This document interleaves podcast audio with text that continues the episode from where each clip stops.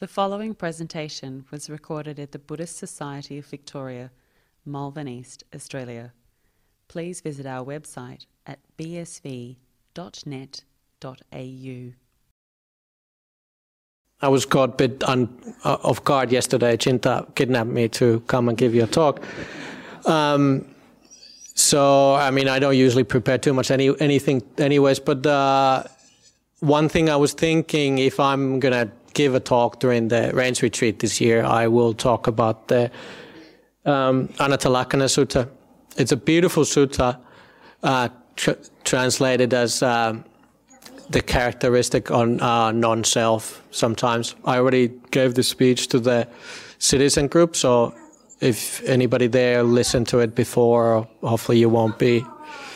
There wouldn't be that much repetition, but anyway, so um, a lot of you you haven't heard it. So this sutta is the second sutta which uh, which Buddha spoke. The first one is obviously um, rolling the wheel of the Dhamma, the Dhammacakkappavattana Sutta a lot of you know. But so this was the second sutta that the Buddha spoke, and this uh, the second sutta, um, the characteristic of non-self is the sutta where Buddha really outlined the um, of uh, where most humans think self exists.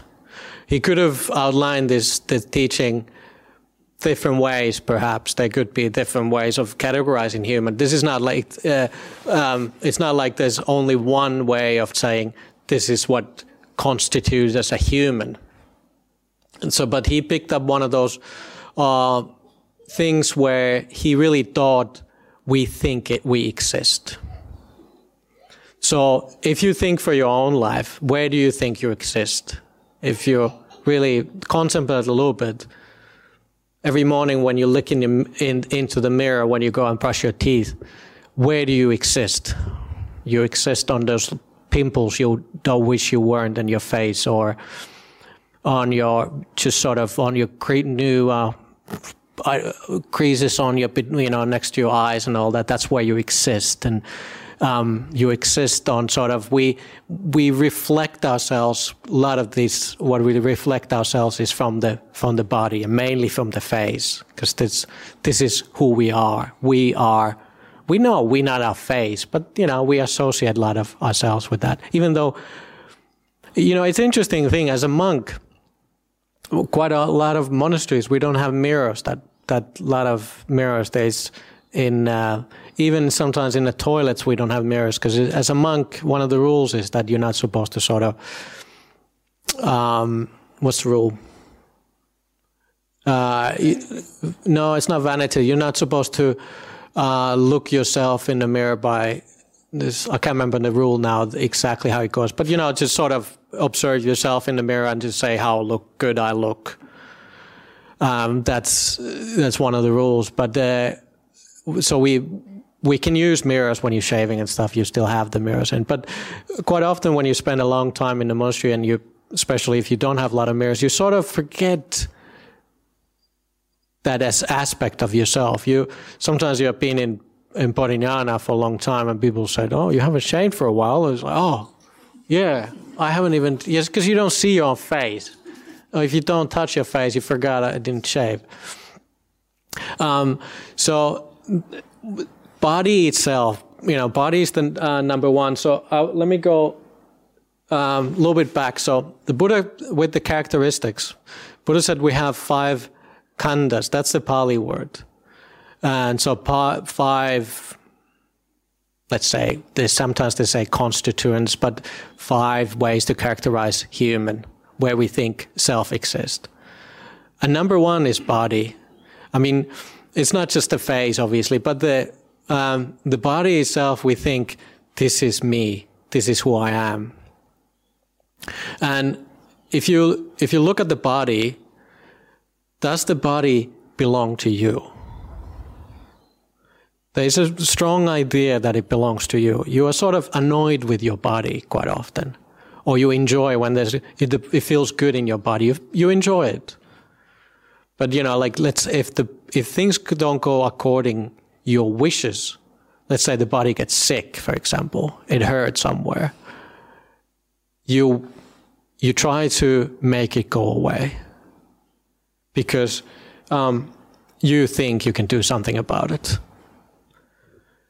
But that's why we in uh, when I was uh, I was going to teach this um, sutta for the um, citizen group, I um, they said, well, how do you translate this anatta? Non-self. Is it non-self? No self? Not self? It doesn't make that much difference, but you know, quite often we the good translation perhaps would be non-self, N-O-N, non-self, instead of not self or no self. Non-self is because in this sutta, this particular sutta, we talk about things which belong to you. Quite often, these things. So it's non-belonging to your to me. So the body doesn't belong to you. You sort of understand it, but we forget. It doesn't. It hasn't really sink in. And the Buddha gave the example comes there that uh, in the sutta later on um, that if your body is sick, can you say, I don't want my body to be sick? No, you cannot do that. You cannot just wish yourself healthy. It just doesn't work that way. The, the body gets sick, and it's according to nature. It's a uh, nature, biology, whatever we call it these days. And you know, sometimes you hear people say things like, um, I got sick because it's my karma. And the Buddha said, no, that's not your karma. It could be that there's partly karma somewhere there. But the, uh, it's, the Buddha said you can get sick because of the nature. So the, you know, it's just a human body gets sick. So, okay, so number one, so we now we're talking about the khandhas. So number one, body. That's where we really, quite often we think self is there. Number two, feeling, Vedana. And now it's unfortunate translation Vedana to uh, translate as a feeling. You feel angry, you feel sad. Those are characteristics of the Vedana. Vedana, the feeling really means suffering, happiness or non suffering, and somewhere between you, whether you don't really know how to categorize. Vedana doesn't need need it doesn't mean feelings as what we use it in English, but we don't have really any better way of translate um, uh, using uh, you know translating it into English. So we have body, and now we number two now is Vedana feelings, suffering, non-suffering, or sort of between, and that goes anywhere. So if you see something which you don't like, that is suffering, right? So if you hear something like uh, the children are playing too, you know, they're too loud, then you you pay attention to that, and you find maybe difficult to, you know, listen to me. There's there's the suffering there. There's you can see there's perhaps irritation coming, or you feel happy that you know we have children. Then there's happiness arising, or you don't even notice that children are there. Then you sort of um, it's between so it's everywhere. So all your five senses and all your mind sense as well. So we have six senses in Buddhism. So everywhere there, that this, whether it's suffering, non-suffering, uh, or somewhere between. So we're now number two. That's how we categorize. We think there's self somewhere there. The suffering, we are trying to avoid suffering. We try to hold on to the, um, when something is, you, you like something, you try to hold on to that whether it's bodily feelings, mental feelings, whatever it is. You know, you Ajahn Brahm has this simile of um, driverless bus, and the the simile for that, the driverless bus, is that you you you're sitting in the bus and you see the scenery.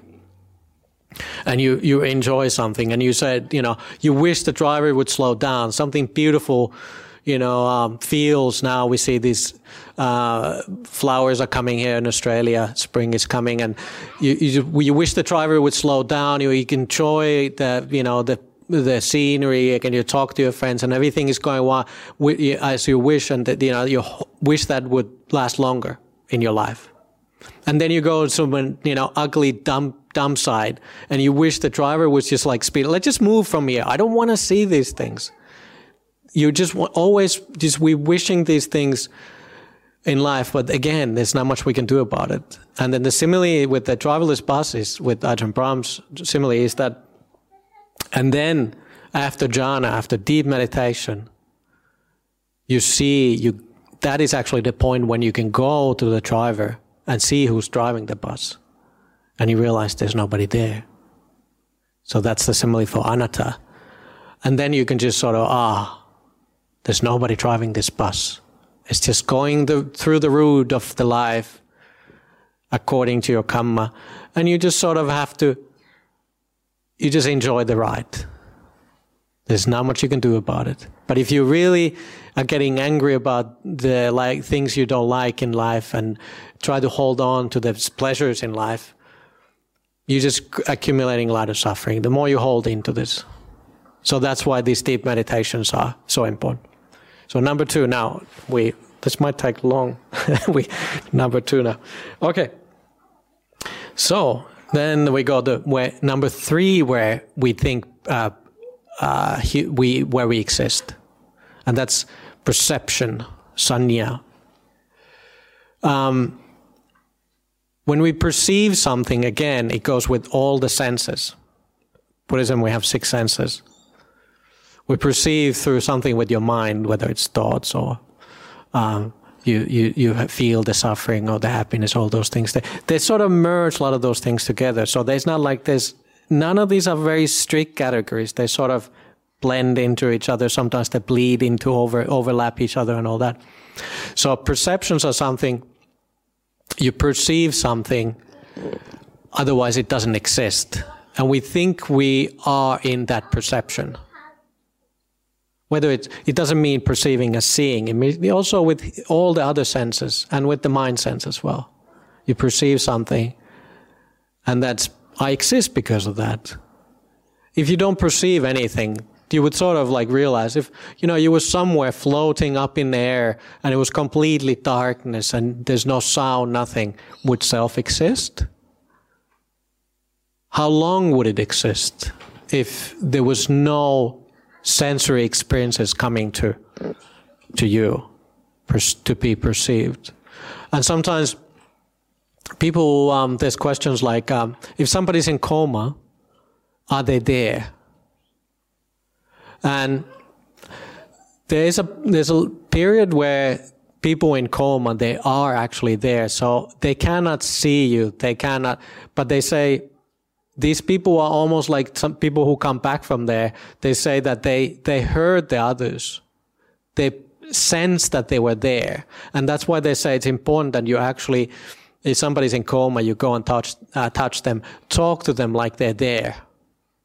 And that keeps them, if they want to, you know, hold on and they, they are uh, hoping that the body will come back, uh, the mind will start uh, working normally and the body come starts back come back then you keep you know touching and talking to them normally. It's almost like a dream state. And the same with dreaming. There is a your dream state you are always there. You don't disappear on your sleep. That's why you know we we can wake up and that's why we can still sort of perceive certain things even when you're dreaming when you're sleeping. There is still a little bit of sense there even though your body is paralyzed and you don't hear and see that well at that point but still it's there. So perception. Now we number number three. Number four is really a big one. That's the uh, pali word is sankhara. There's a little bit different translations in sankhara Sankhara sometimes is Bhikkhu Bodhi translated as uh, volition. Um, Ajahn Sarno says, uh, what did it say? Choices. Bhante Sujato in Sutta Central, he uses choices. Ajahn Brahm likes to use word just will. Choices and will, volition, they're all same aspects of that same thing. And this is really where Ajahn Brahm says that this really where we think we exist. You choose something. We always, whatever it is, you know, again, it goes back to the bleeds into the different categories. It bleeds into that we try to avoid suffering or keep on to the um, happinesses, all that in lives. those are you choose those things. You think you choose. Um, whatever any kind of will you have is you think really deep inside that's where self is. And then the last one, number five, consciousness, vijnana. Traditionally, all the other religions say, okay, they, they would say the same. You know, there is no, you know, body is not self, even though is perhaps some of the other religions say that, you know, like you could re, what's the word, resurrected? I think that's the English word you you know I don't know what they really mean by that. You know, like there's this man man uh, mind made body which just comes up from the grave and then you float into it. And I, I guess it looks like when you were in your twenties and you meet your parents and your partner and all that. You you're happily ever after in this place, and then uh, so there's this kind of consciousness or soul. Sometimes um, Ajahn Brahm when he teaches the the word of the Buddha uh, during the rains retreat for us. He says, you know, like it's you could you could say that it's translated soul. It's not. It's wrong translation, but it's just an English word which we use quite often. But consciousnesses is what Ajahn Brahm likes to translate this. Again, there's different kind of consciousnesses. So you cannot say there's the danger there is a sort of wrong way of translating the Pali, that vijnana, is not plural. But he translated as consciousnesses because, again, there's six consciousnesses. We have eye consciousness. We see something, and then seeing, there has to be object. You see something, and the consciousness of the eye comes up. Seeing consciousness. One consciousness. Hear, hearing, there has to be a sound. There has to be observer. And then the consciousness of hearing arises. Same with all the other senses, whether it's touch, taste, uh, you know, all the other ones, and your mind consciousness. Mind doesn't appear without having an object. So in Buddhism, we have six consciousnesses. So this is really, again, we sort of think it comes like a, uh, almost like a um, default mechanism. We, some, it must be me somewhere, right? Like we had this queen's, um, our queen's funeral. And people were crying, you know, oh, the queen died and it's sad and this and that.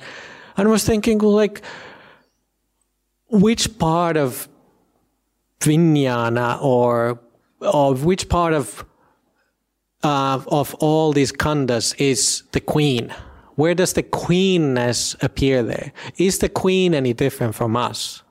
Her body is, you know, we would say it's made out of the same kind of things. Livers and spleens and eyes and ears and all brains and all that. It's made out of the same kind of things. So, do people think that there's a, some kind of different kind of consciousness of what the the uh, queen has? Is the queen's consciousness different from our consciousness? And in Buddhism, we say we are not different. I'm not any different from you, and you're not dif- any different from me. But we're not the same. We're not different, but we're not the same. not, you're not any better than I am. You're not any worse than I am. But all those things with the queen, so we give these kind of ideals for the queen. But the same, we do the same thing for us. We are, we exist. That's what we think. Consciousness is there. Which one? Your eye consciousness. When you look at me, and there's the percept, you know, you perceive it, and then the, you know, it's the consciousness arises. Yes, I can see. Then the hearing comes. You can hear. And all of those different things changes every millisecond. And none of these things um, um, are constant.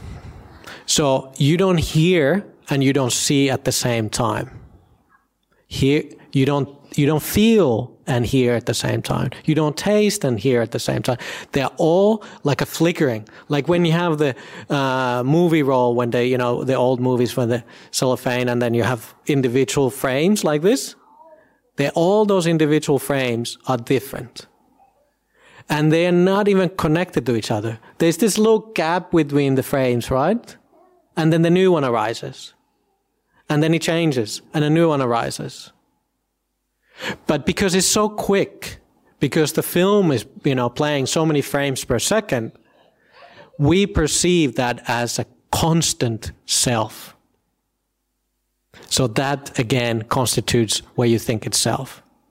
But there is no one uh, one role where the um, let's say let's we would take now the soul for example for example um, from what quite often people think there's a soul somewhere there, as if the soul is somehow, we have different film roles, and the soul somehow plays different role altogether. And it's separate from all the others. So we, let's say in, we would say there's five, uh, five senses. That's it. And the sixth sense pays completely different movie set there, or it's separated there. Or somehow there's interaction between those movie sets. Maybe the, uh, the five sense senses color that the sixth sense.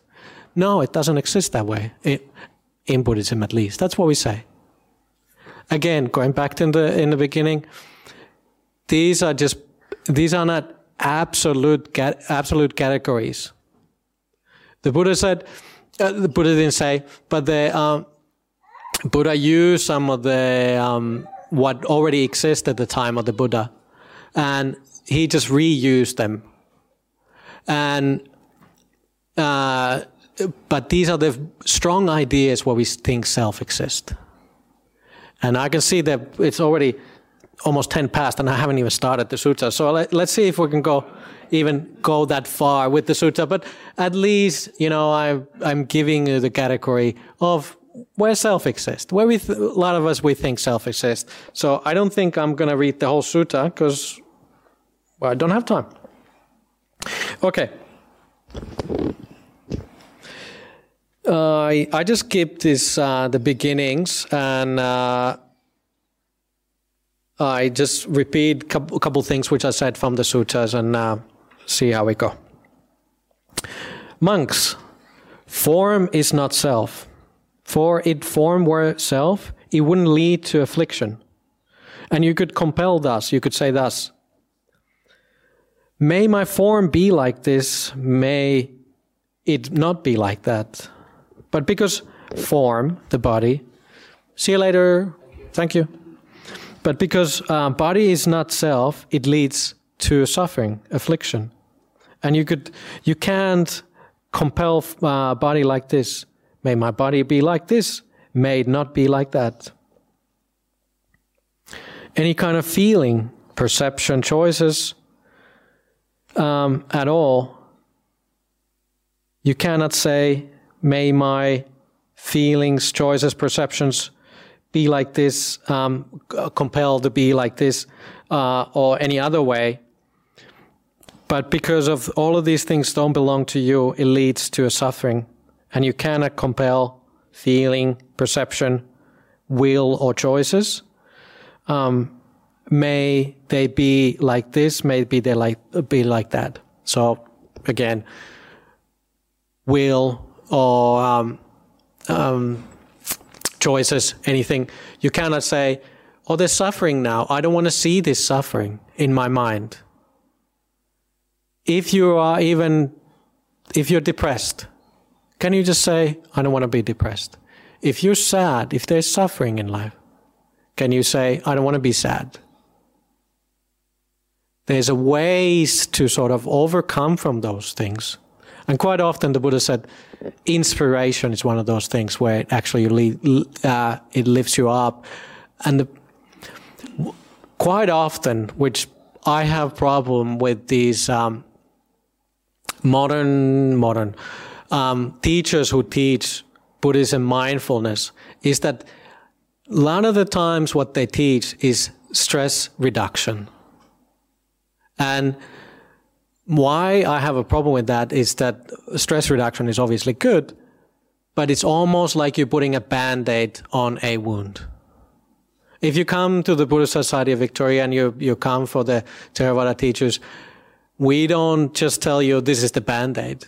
We, we do, do teach you that, that, you know, if you have suffering in your mind, contemplate these things, you know, try to, how you uplift your mind from this bogland a little bit. But eventually, to deep down, it is all of this is suffering. And this is where we, uh, and in this um, uh, end of the sutta, where we come to that why, what's the really the deep meaning of this.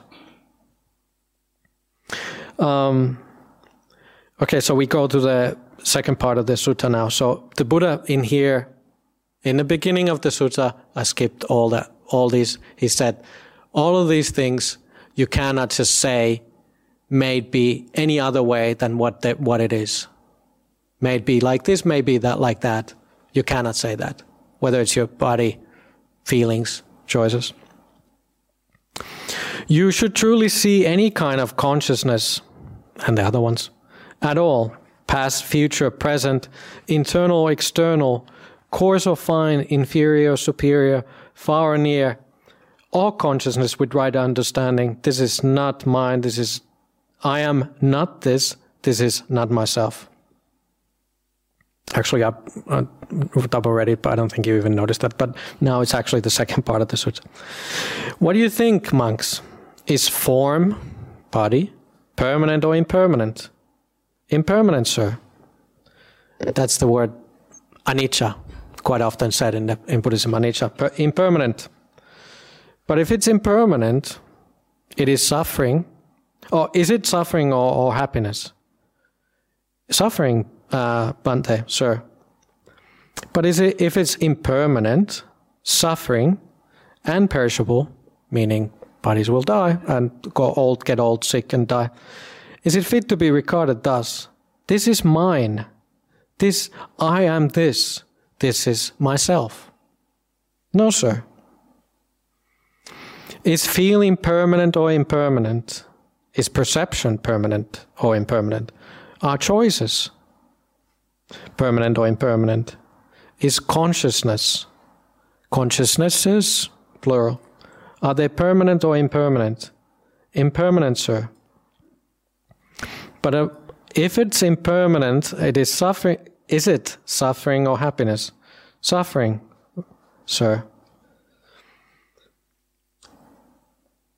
But if it's impermanent, suffering, and perishable, if it's is it fit to be regarded thus? This is mine, I am this, this is myself.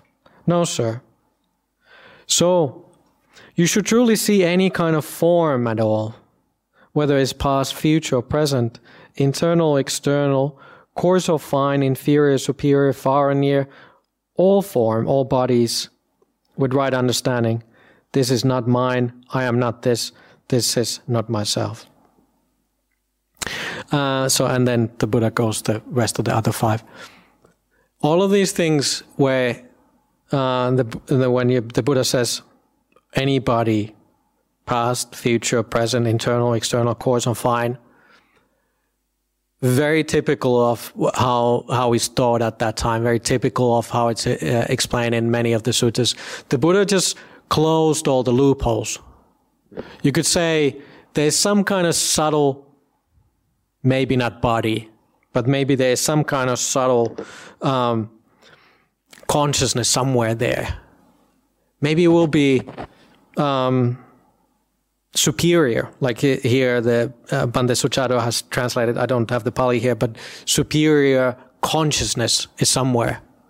So quite often the Buddha had have all these synonyms all these things so sort of almost like almost like closing the loop so you don't start thinking well surely there must be somewhere where there's self it is somewhere there so in the suttas there's a lot of synonyms where they they uh, and similes where we sort of almost just close the loophole. There's no self anywhere. There's no subtle consciousness somewhere which you just cannot perceive where the self exists. Okay, and now this is the we. I'm I'm going pretty well, so I'm I'm going too fast for you, but I'm uh, I'm sorry for that. But now this is almost like the third part of the sutta, where um, where the Buddha says, "Then what? Okay, there's no self. Seeing this, a learned noble disciple grows disillusioned with form, feeling, perception, choices, and consciousnesses. Being disillusioned, desires fade away. When desires fade away, they're freed. When they're freed, they know they're freed. So, the last part here is that um, when you see, again, sometimes we use uh, we say people, you know, you can contemplate contemplate these certain things like your death. You can contemplate a little bit of like you. There's no self, you know, like you intellectually understand it almost. But really, when you see, when we use the word here, the seeing, it comes after the meditation. You can have a little bit of little bit of this kind of understanding so you can remove yourself from that thinking patterns you have and then the mind comes you know calmer and calmer. But you don't truly don't see what it means not to own these things. You are not there is no driver on the bus there's just the bus is going the route no matter what you do there's no you know whether you jump how much you uh, jump up and down but what happens when you truly understand these things after deep, deep meditation. You grow disillusioned. And the, the word here is nibbindati. You disillusioned, you, you turn away from the world. You turn away owning anything. You really, and it's quite interesting here. It's just like, um, when you dis- get it, okay, I read it again. Being disillusioned, nibbindati, desire fades away. You realize it's not mine. It doesn't belong to me. You sort of, you grow disillusioned. You just sort of, why am I so worried about these things? It doesn't belong to me. And this is why people just like what's enlightenment and enlightenment and all of these things. It's that they truly are experiences where you know there's no going back. You completely see there's nowhere there is self some anywhere. And this is the first hatching of that little chick what comes out of when you when you become you you are going in the right direction you understand. And this is why this is the second sutta, what the Buddha taught to his old mates when the Buddha wasn't yet the Buddha. He was actually still, no, no, the Buddha was the Buddha when he went back to it, but he was Bodhisattva when he was hanging out with his five mates. And then he went, he himself left them, went back to them when he actually got uh, enlightened, set the wheel rolling, and these teachings, we don't know how long he was, they were together, how long these teachings they're going. They were actually, you know, like, we don't know, but it probably went for days and days and weeks. So this is why this is the second sutta, where actually somebody, one of them, uh, one of them now, uh, one of them, uh, they weren't monks yet, but interesting thing in this sutta, they call them monks, but they, these there was no monkhood, there was no sangha at that time yet. But one of those um, these uh, ascetics, which Buddha was striving with, became um, enlightened. So you you see through that. You turn away. You lose any kind of desire for your body because you, you it doesn't belong to me. It's not like it's like your car. You know you're the car belongs to you. But if if it doesn't work one morning, you take it to the service station. You don't have a strong feeling. Perhaps I saw a nice car out there. If you, you know, I think it's yours, the beautiful black uh, Maserati there. Uh, I think you would have a heartache if somebody crashes into the Maserati. But, uh, but most people, don't have that kind of strong owning, caring for that, ah, my car is broken. You're just like, okay, the car doesn't work today, and you take it to the service station. But the, we have a strong attachment to our body. We, you know, like something goes wrong, you're worried about it. But once you have this kind of nibbindati, your desire fades away. It's just, it's just a vehicle. Our bodies are vehicles which take us through this life. And, you know, we, we put it the right fuel in. That's why, you know, you have to learn what fuel goes in, you know, what's the best fuel for your, your body. And, and, uh, same with whatever all the other senses. We take care of it. And that's why we do things like loving kindness. That's why we meditate. That's why we keep precepts. Um, so we have a clear and a free mind, clear mind, happy mind, and then hopefully we can have a peaceful mind. Um, so, but there is no worry anymore for that person who has a deep understanding. There is no worry because you see as the vehicle, your body is your vehicle, and all the other uh, six senses, uh, six, uh, five khandhas rather. Sorry. Um, so when the desire fades away, they're freed. When they're freed, they know they're freed. So sometimes people ask us, somebody enlightened, do they know they're enlightened? Yes, they know. In anywhere, anywhere in the sutras, every place there's a, the Buddha explains it in these kind of terms. He said, "You know, you are freed." It's not like you guesstimate.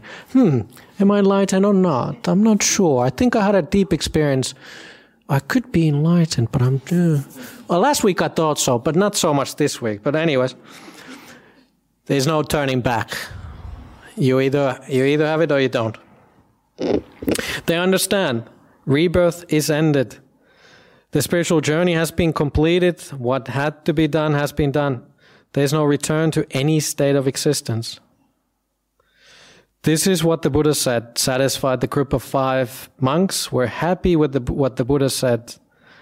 And while the discourse was being spoken, the minds of the group of five mendicants were freed from defilements by not grasping. Oh, that's right. All of them became, the rest of them became enlightened. It was a Kondanya who got enlightened on the first one, the turning of the wheel. And then, uh, the, all the, all the other ones. No, did Kondanya did he become enlightened?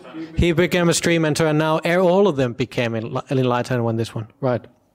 So um, it's a powerful sutta. Unfortunately, because I, I read it to you briefly, so you didn't get enlightened. I'm sure otherwise you you get pretty um pretty deep there. But uh, it's a beautiful sutta, and uh, what we it's we have uh, four of these suttas we recite throughout the whole every rains retreat for three months.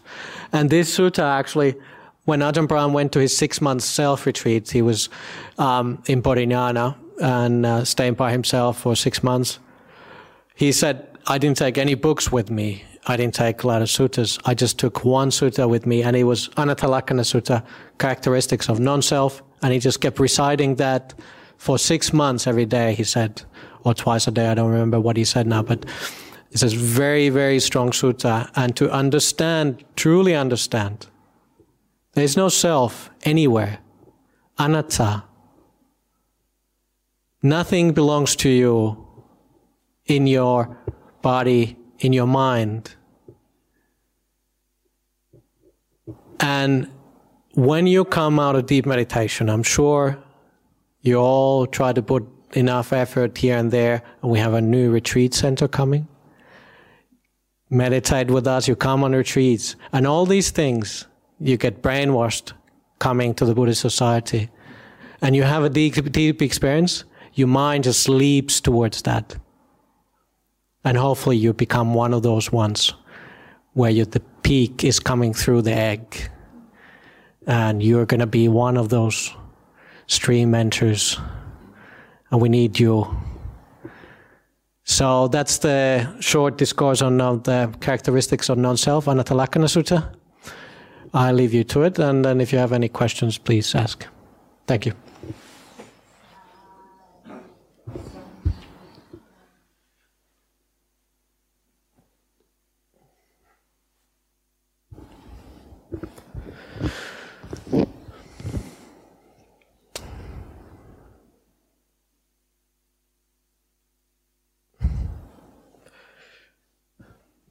Before we go to the questions, uh, um, maybe just so um, I said, um, just I wanted to mention that since I'm part of the retreat center build up and we are slightly behind the schedule. Every, everybody knows there's the COVID things happening and all those things, but the, we're still going strong.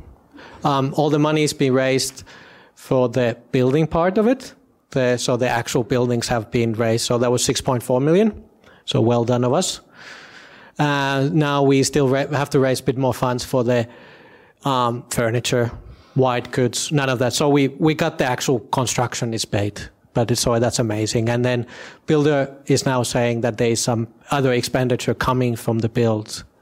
Everything is more expensive now. So, but we keep you updated. So keep looking our website and we, you know, we tell you all those things. And, but we're still going strong. And I think it's going to be really nice for the Buddhist Society. We're going to have a retreat and so I'm very happy to be, you know, that we're going, going well. So let's go to the questions.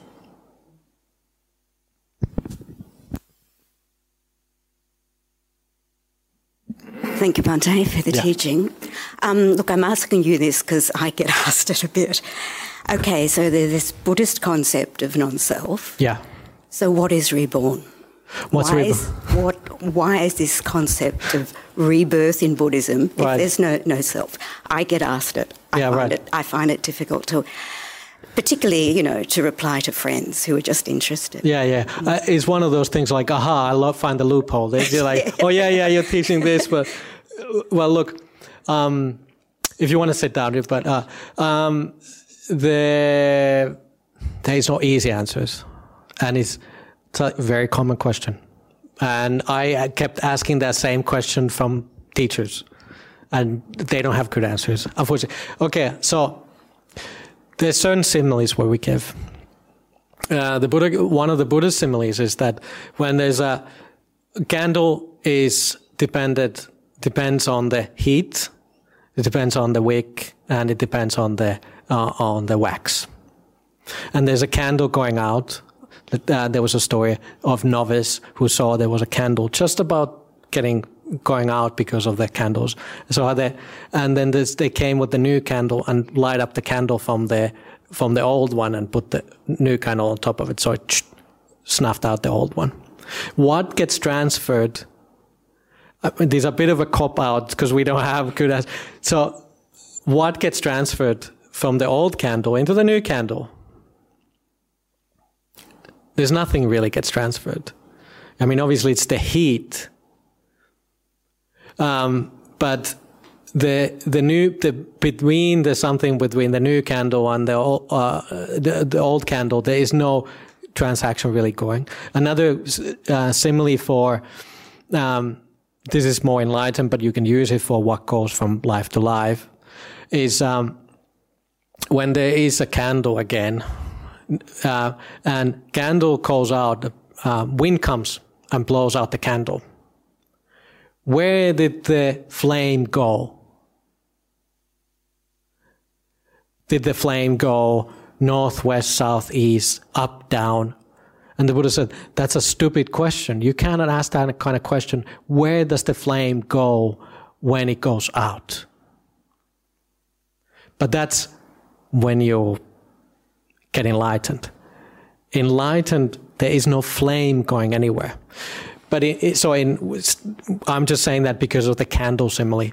So, but there is something going from life to next life, right? And that's a, you know, there's no self. What gets reborn? Nobody. But there's something there. And if you read these stories about children who remember their past lives, for example, um, I, I, I, really like those stories because they're so convincing and there's like children don't make up things and then they can, they have ver- been able to verify those things. They even say that your body quite often looks the same the next life. There's similarities in your body.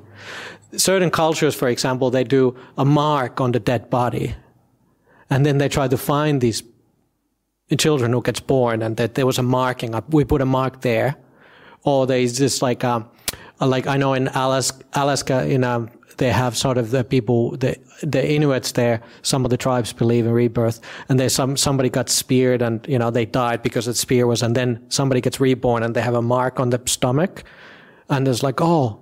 That's the boy's grandfather who got died 50 years ago, and there was still the marking. So the body has a scar with it.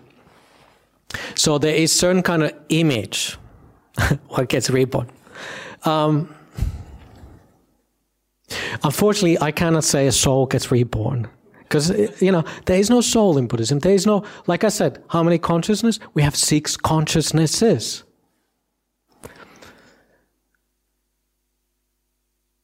In Buddhism, we believe that there's a causes and conditions. Causes and conditions made up make up your karma per se.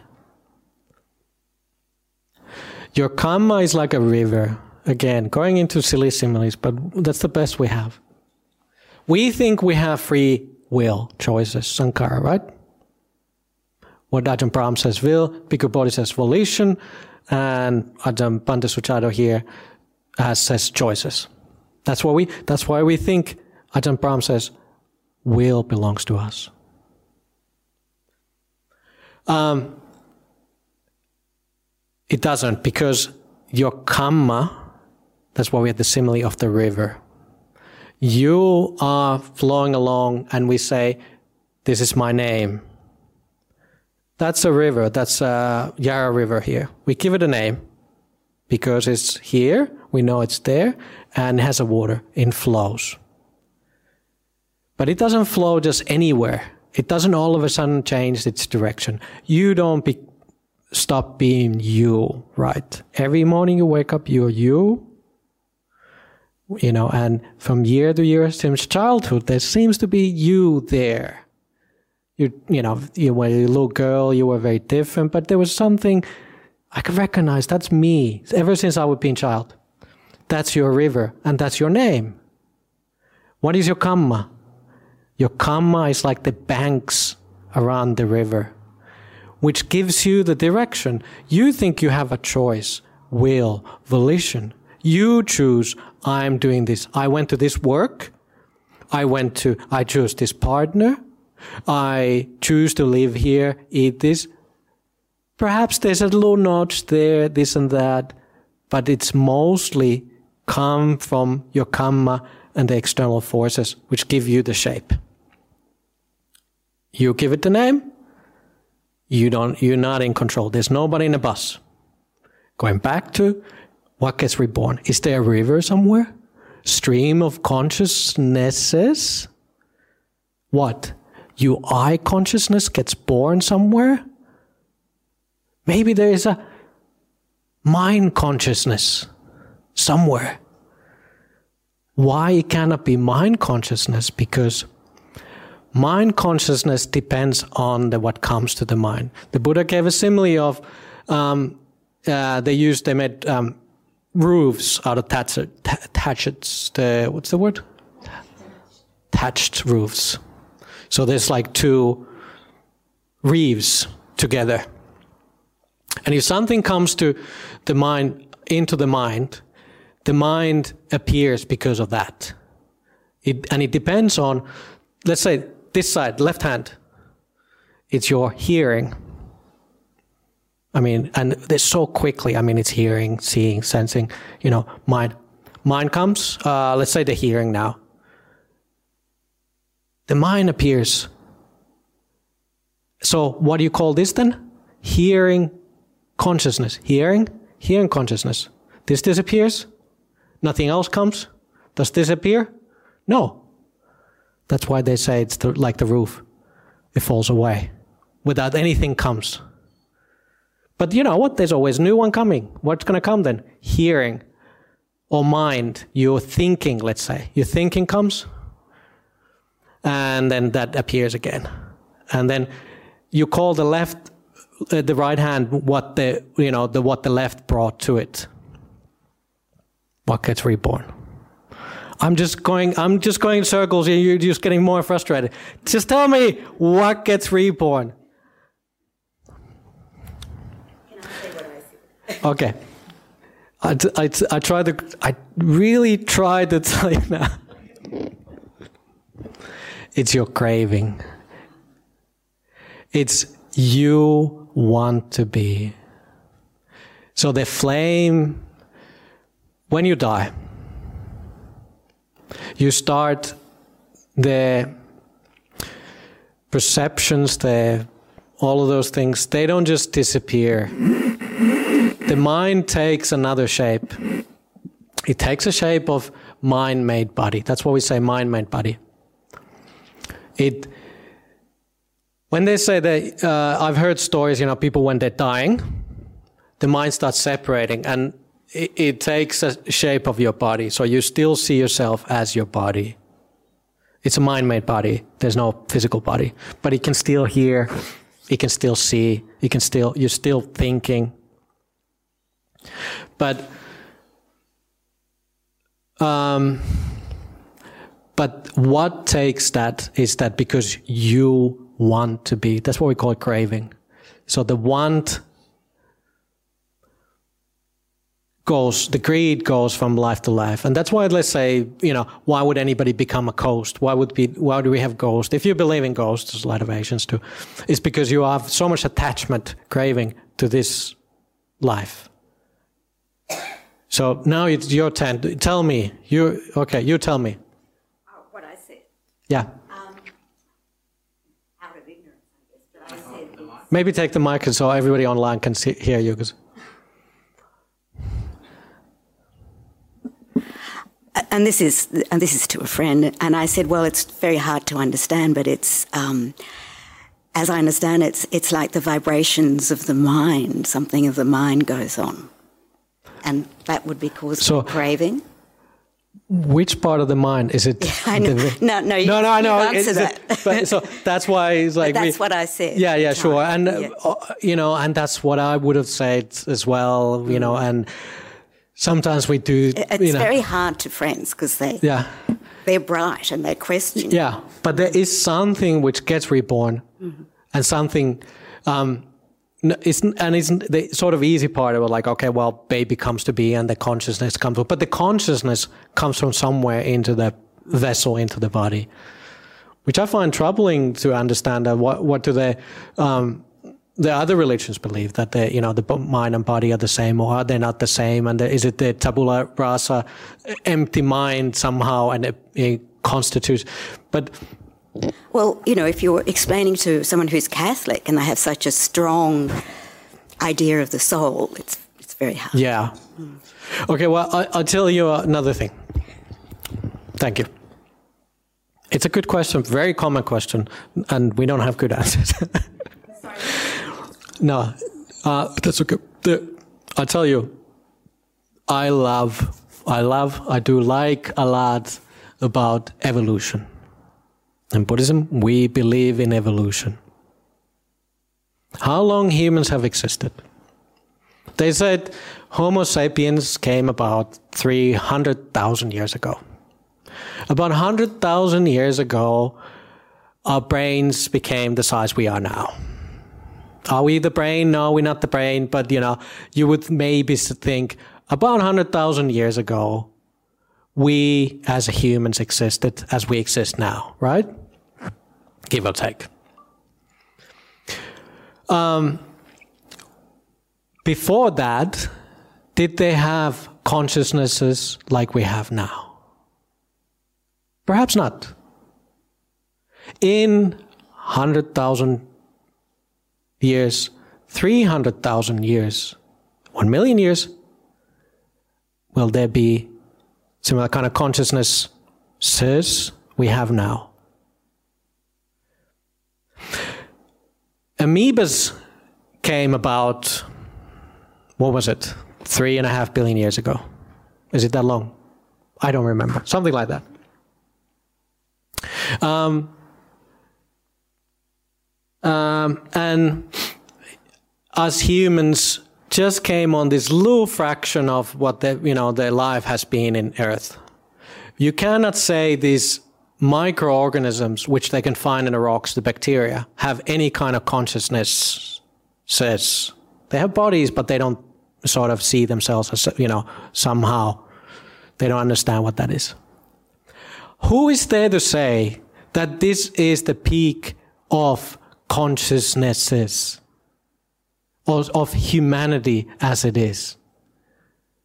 What got born, reborn earlier, it gets reborn in a thousand years from now, hundred thousand years ago.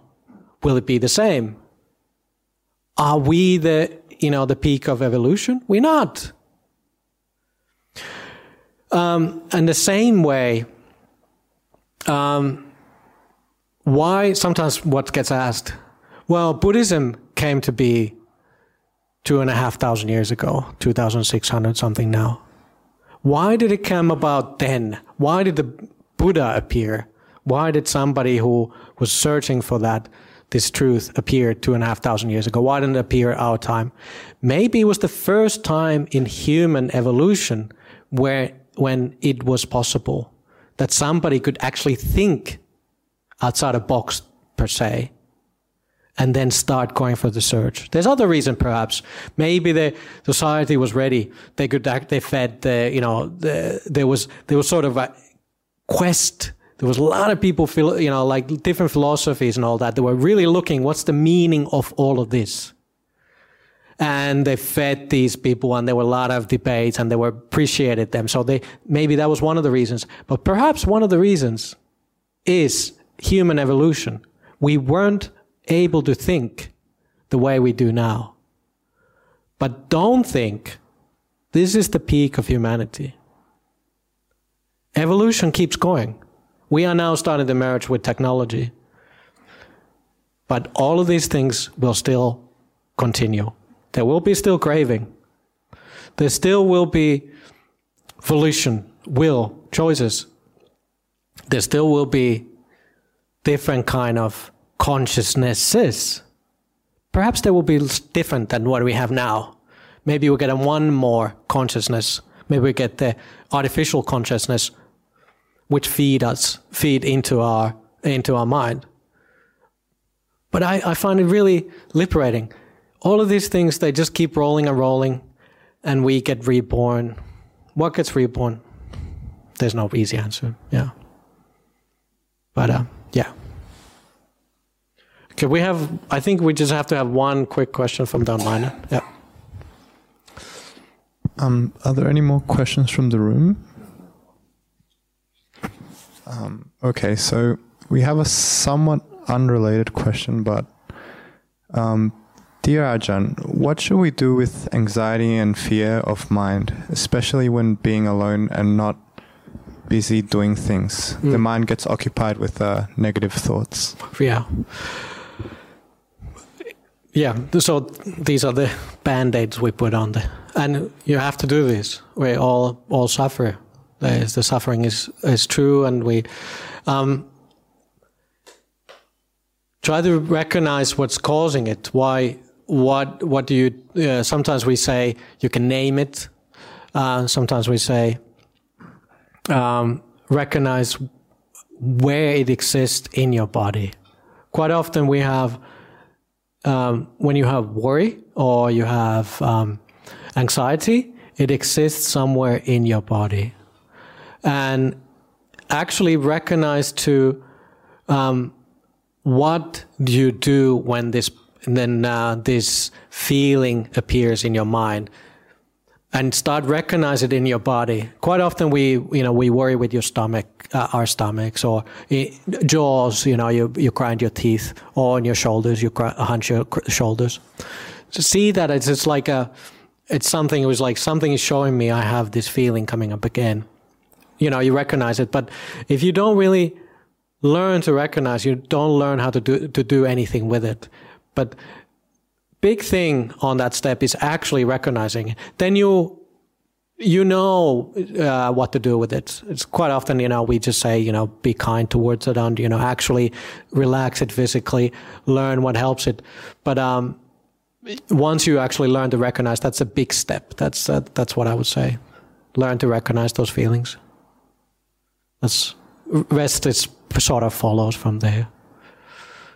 But um, don't think you know you it doesn't belong to you. It's not mine. It doesn't really help, perhaps.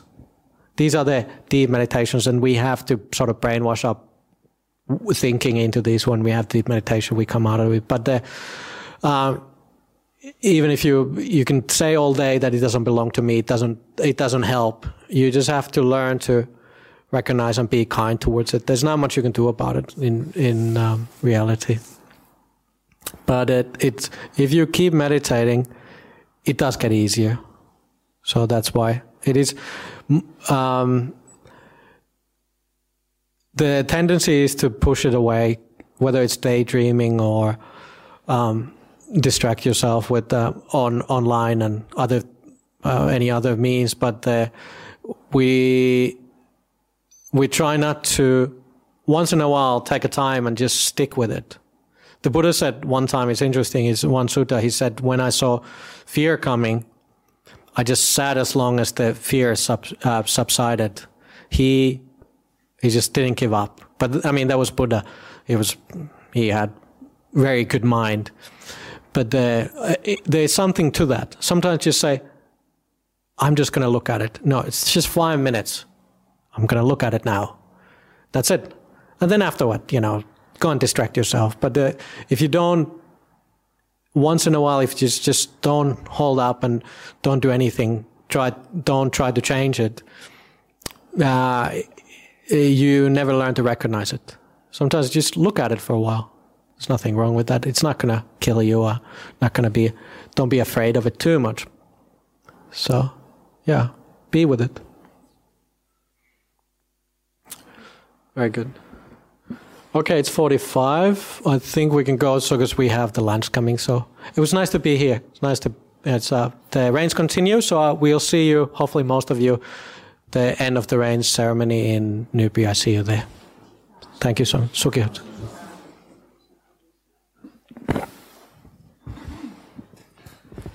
Thank you, Ajahn. Um, just uh, BSV relies on uh, BSV has operating expenses like electricity bills, water bills, and rates and things like that, and we rely on donations. So if we could pro, if we could support to, to if we could support and help BSV cover some of the operational costs, uh, the donation box is at the back, uh, so you could help my like to contribute towards some of the expenses there. We have updated the notice board uh, that shows the weekly expenses uh, to see how much we, we actually cost us to run the, the, the place. Um, we need to continue running the. Your support will help us to continue run the place to provide teaching uh, to our community as well as uh, supporters, our learners or people who like to learn Buddhism all around the world too as well. So your contributions towards the support of the operation of this center will really help to bring um, Dharma to everyone. Thank you. Thank you, Adrian. Okay, let's pay respect to the Buddha Dhamma Sangha. Arahang Samma Sambuddho Bhagava Buddham Bhagavantang Abhivadana Svakkhato Bhagavata Dhammo Namasami Supatipanno Bhagavato Savaka Sangho Sanghang Namami